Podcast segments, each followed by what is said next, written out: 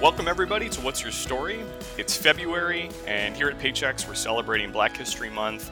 Deborah, we're a little over the midway point through the month, and we've taken to the Paychex newsroom, social media accounts, and more to really give a microphone to our employees so they can share their thoughts, reflections, their experiences related to Black history in our country. Yeah, it's been a really informative and inspirational couple of weeks, and we have a very special treat for our listeners today in that they get to listen to someone other than us. So we have a very special episode of What's Your Story, and in all seriousness, we have got the perfect guest hosts and guests lined up for this episode to help us continue the really important discussion that we're all having around not only Black history, but equity and representation as well.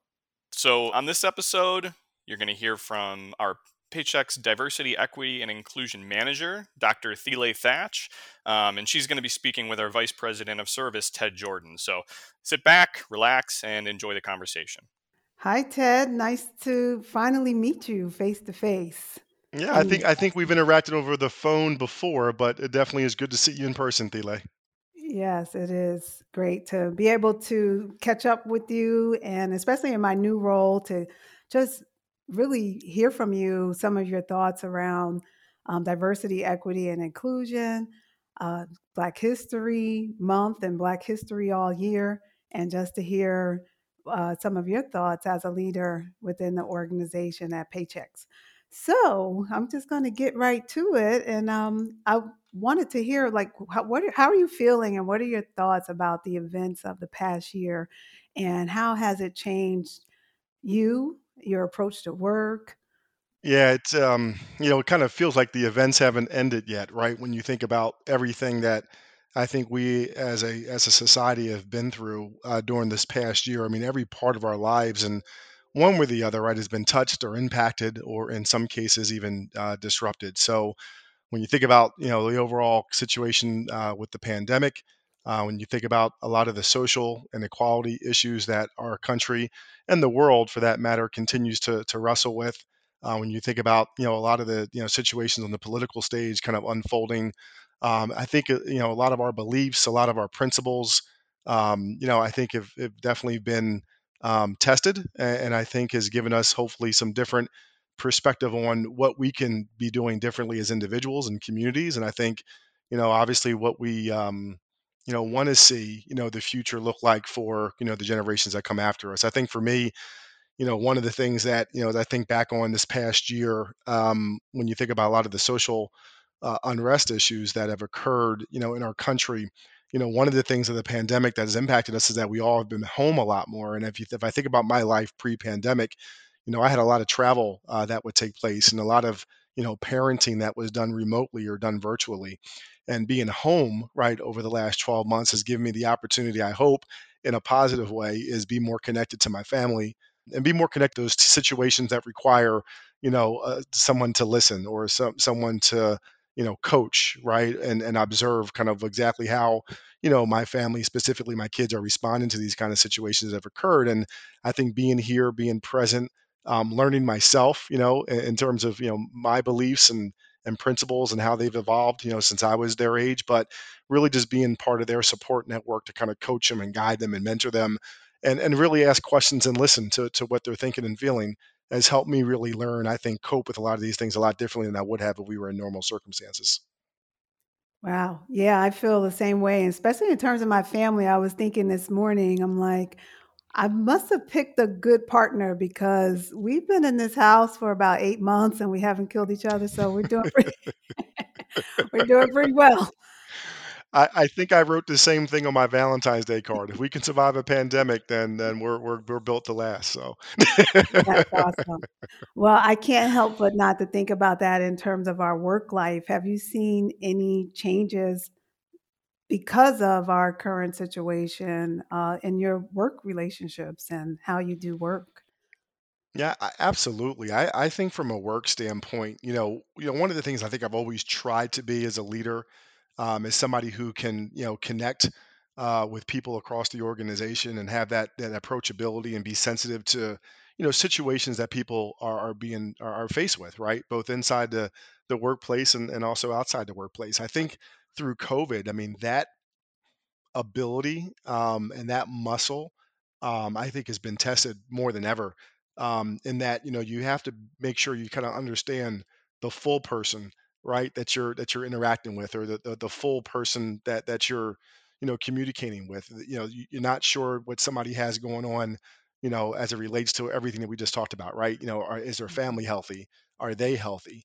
Are there financial situations that are causing problems? Are people scared because of everything that they're seeing kind of going on, you're right, within our society, you know, based on the level of emotion being a lot higher. So I think just the ability to maybe not only talk to people about business and talk a little bit about, you know, what's happening from a business standpoint, but it's taking time to connect with people on an individual basis, even expressing how you're feeling and questions that you might be asking.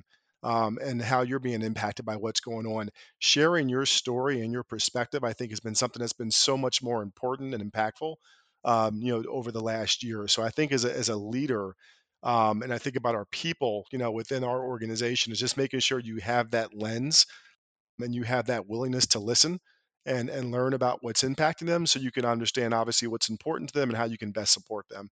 I think from a business standpoint, you know, when you look at what we do, from a Paychex standpoint, and the value that we can create, you know, for our clients in terms of how we're able to bring thought leadership, how we're able to bring resources, how we're able to bring, you know, support for businesses as they go through these unique situations and challenges.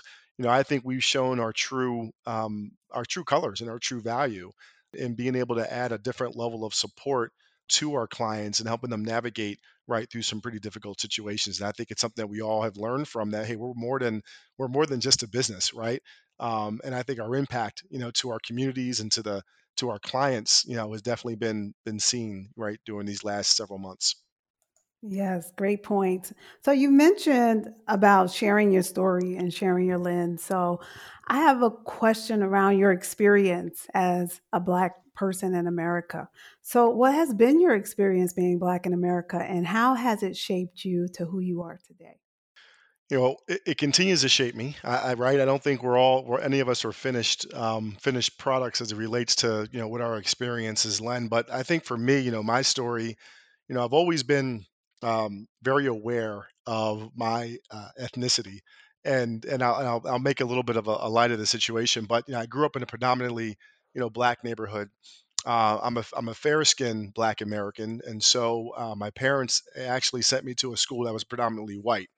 So I was always in a situation where I never quite fit in, and it was always pointed out that I looked different. If I was at school, you know, I was a little bit darker than everybody else. My hair was a little bit different. If I'm home playing with my friends, I'm a little bit lighter than everybody else. I look a little bit different. So, you know, identity, right? And I think ethnicity has always been something that's been probably, you know, forced upon me, right, at an early age. And kind of what you learn from that is, you know, just be a good person, right? Have the right values, and I think, you know, don't try to be something that you're not, or try to please other people, but just have pride in yourself and understand, you know, what you can bring to the table, and just rely on that in your interactions and treat people, you know, in the right way. And so for me, at least, you know, my experience growing up, you know, has always been a little bit, you know, very consistent probably with a lot of people, right? You get an opportunity to learn a little bit more about who you are. I was very fortunate, you know, from a family situation that I had a dad, even though my parents were divorced, my father was always very close to me and my sister, you know, growing up. You know, I remember going to the library and, you know, I had a chance to pick a book out, and he always picked a book out. And the book he always picked out always had an educational, right, angle to it. He always wanted me to learn a little bit more about, you know, Martin Luther King Jr. or Malcolm X or Thurgood Marshall, right, or Adam Clayton Powell. Or Mahalia Jackson, right? He just always was somebody who was trying to expose me to things that I probably wouldn't get right through my normal, you know, academic curriculum at my school that I went to. So I was always, you know, from an early age had, you know, my father and I had grandparents that always reinforced that is know your history, know who you are, know where you come from. You know, I have family that comes, you know, a lot through the Caribbean, through Barbados, through Cuba, as well as, you know, the southern part of the country. And so as we migrated, there's a lot of cultural mix in there, but I was always raised to be very proud and aware of my ethnicity and my background, and be able to, you know, always be willing to learn about that and share those learnings with other people. You know, obviously, you know, through the years, you learn that, you know, people are going to treat you different. In some cases, they may have been raised with different values based on how you look. You know, going back to some of the points I had mentioned earlier, you just kind of learn how to, you know, be able to have that self-confidence to be able to deal with that, have that resiliency, you know, to be able to deal with that and overcome that. And then make sure that, you know, when you're in a situation where you can help others and you can maybe show a different way, you know, you do that. But my experience, you know, across, you know, my upbringing, you know, definitely you always kind of reinforce having pride in who I am and having pride in the accomplishments of the people who came before me, and definitely try to add to that, right, through my life and my contributions. Wow, that was great that you shared that. And I know that I can definitely relate. It was only the past 10 years that I learned that I did one of the DNA tests, and I learned that I'm 74% Senegalese. And it just gave me so much pride to know that my story started hundreds, thousands of years before coming to America. Prior to that, I just thought my family was from New Jersey. So, you know, it just gave me a lot of insight into who we are and who I was as a person. So thank you so much for sharing that. And it also made me wonder, who do you look for aspiration? So is there a certain role model, or as you were growing up or even now, that you look to for aspiration? You know what? It's funny. We'll have to share DNA stories later, because I kind of went through a similar experience, and it is amazing when you see that footprint, right? Yeah. That really of your background and how you're made up.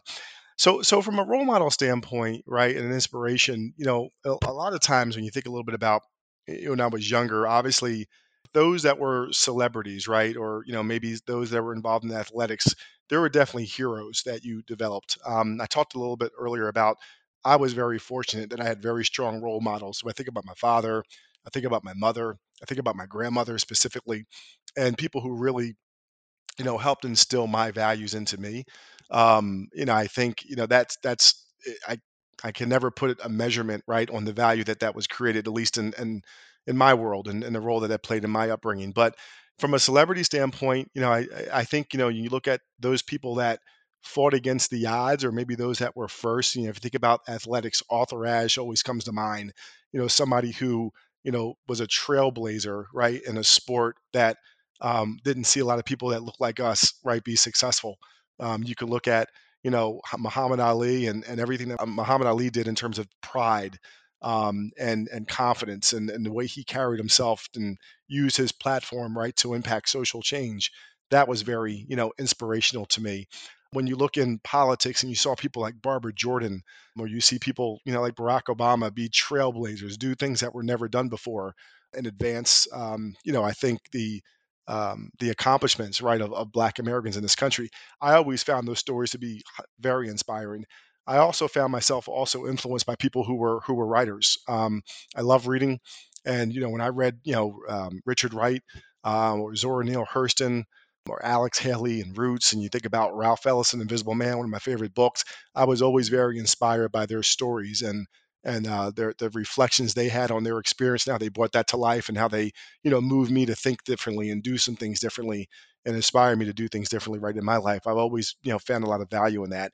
In today's world, you know, I see a lot of, you know, individuals that, again, across the political spectrum, you know, I know people who I know personally, that do inspire me. I think people who are leaders within our communities, who work very closely with some nonprofit organizations, who every day have a commitment and a passion to make things better for people who don't have the same, you know, level of access or opportunity. I find inspiration in those stories and in what people are doing, you know, with their time and with their talents to make the world better and to give people, right, equal access and equity. I find to be very inspiring. That's great. So I'm thinking about your answer around using our platform to impact social change. And I'm thinking about just helping me as, you know, the new DEI manager leading diversity. I get a lot of employees who want to be the change they want to see and be the change at Paychex. So considering we're a corporate organization and we have certain responsibilities, what would change or change agent look like at Paychex for someone who's looking to make change? So, I mean, I think there's probably a couple ways to think about that. That's a really very good question, Thiele. So I think the first part I'll start with on that is that when you think about the company mission, right? And I'll put it in my own words. And I'd mentioned this a little bit earlier about, you know, one of the things I think that we found out to be part of our value proposition, you know, when the pandemic first kind of came on board, you know, back in, you know, February, March, and April of last year, is that, you know, we have an opportunity to demonstrate our value by being a thought leader, right, within the HR industry. People were looking for us for our expertise on how to navigate the regulations that were out there to get support for your business. And when you think about a lot of the things that we're doing from an HR services standpoint, people were looking at us for support on how to handle situations, what people practices, you know, what policies, you know, what kind of things do we need to be doing to better, you know, ensure that our clients were, you know, doing the right things for their employees, right, as they look for us for insight. Our opportunity, I think, when you think about our mission, right, is not only to be a thought leader, but I think it's also to be a practice leader, right? So a lot of times when, you know, we can get our thought leadership expertise by things that we do internally. And I think for me, that's our true vision, right? And that's our true North Star, you know, for this organization. So how we go about doing that, you know, within our culture, I think that's the real thing I think we're very fortunate to have, is that we do have a strong culture and we do have values that are built on, you know, having interaction and listening to people, and creating, you know, an organization that I think we all want everyone to feel a part of, you know, and have that level of inclusion. As we try to go down this path and build this initiative right across the organization of diversity and equity and inclusion, you know, I think making sure that, you know, obviously, you know, understanding that you have a lot of different, you know, I'll say cultures, right, in the organization. Overall, we have a strong Paychex culture, but the culture you have in Rochester is going to be different than the culture you might see out in Phoenix, or the culture you might see, you know, down in Baton Rouge, right, or what it looks like in Florida. So I think first and foremost is bringing, you know, different people from across the organization, from a geography standpoint, from an organization standpoint, from a role standpoint together. And let's just kind of understand where the commonality exists, right, between, you know, our different parts of the organization. And let's build on that commonality as we create this platform for diversity, equity, and inclusion. I think that's, you know, definitely the first place where to start. I think as you know, are kind of going forward and understanding, you know, from a leadership standpoint, you know, what the leadership mentality is around this, and making sure you're garnering and holding us accountable to ensure that we're giving you the right level of support, right, the right level of advocacy, giving us opportunities to learn, right, about our biases, and understand kind of where we need to lean more into and areas that are going well. I think is going to be a great place for you to start.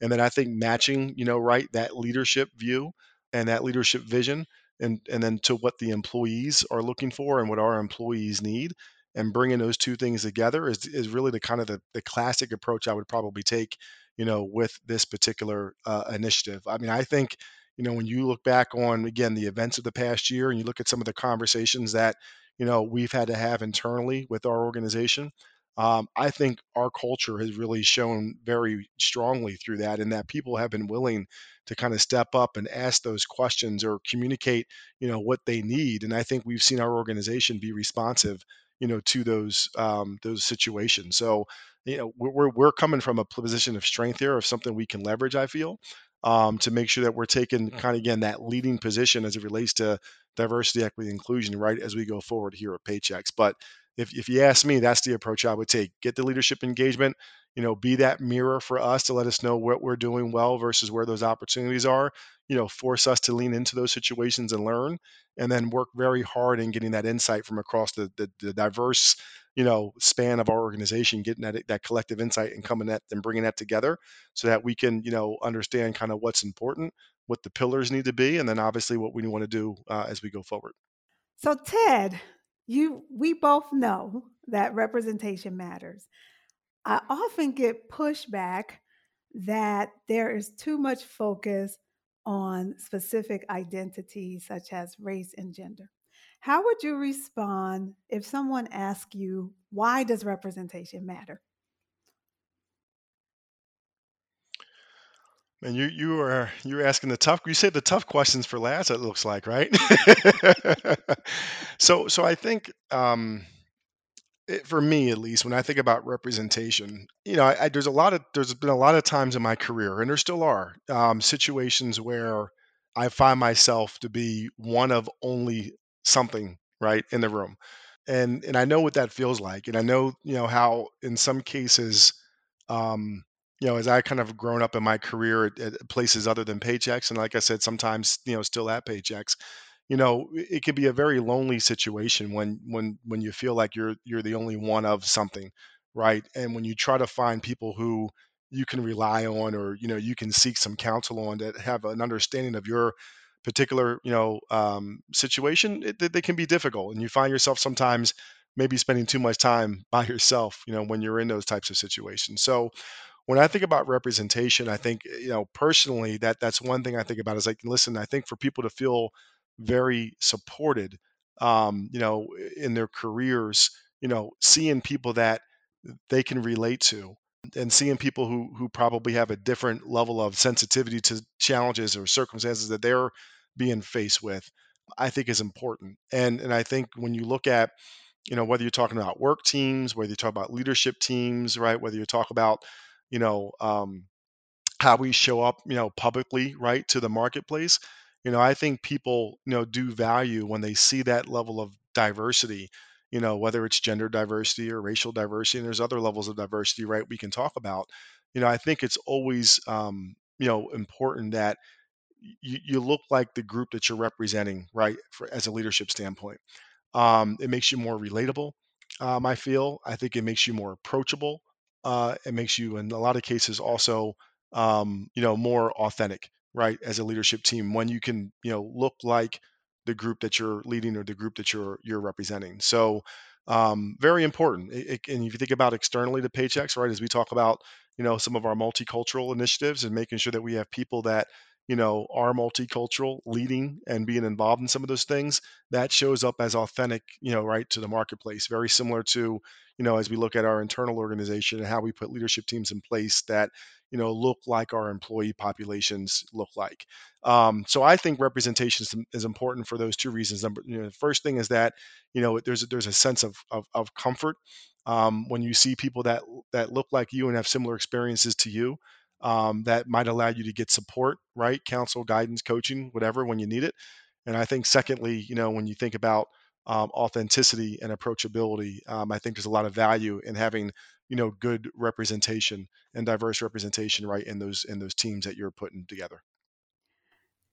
Ted, growing up, Black History Month and the focus on Black history was one of the few times when I was growing up in the inner city where I would get to see representation of people I wanted to imitate. So thank you so much for that answer, and definitely agree with you. And so in terms of thinking about little Thiele, sometimes I'm gonna bring it back to younger Ted. What would be the one thing you would tell younger Ted, 18-year-old Ted? What would you want to tell Ted if you had the opportunity? Gosh, there's a lot of things I would probably tell young Ted if I had the opportunity to go back and do that. I think as it relates to the topics that we're discussing today, one of the things that I remember, and I probably was about 18, 19-year-old, when it occurred. I remember there was another, a director at the company I worked with, said, I saw him, he said, hey, he's another African-American male. And he said, hey, listen, Ted, you ever want to, stop by and we'll connect and maybe we'll get together and have lunch. And I remember taking him up on that offer. And I remember, stopping by his office, he was there, knocked on the door and said, hey, just wanted to, this is before everything was set up through email. This is when you had to actually talk to people in person and set up appointments. I said, hey, I wanted to see if you want to maybe be able to grab a cup of coffee. And I just remember the reaction he gave me was very, very cool. Very like, I just said that. I didn't really mean it.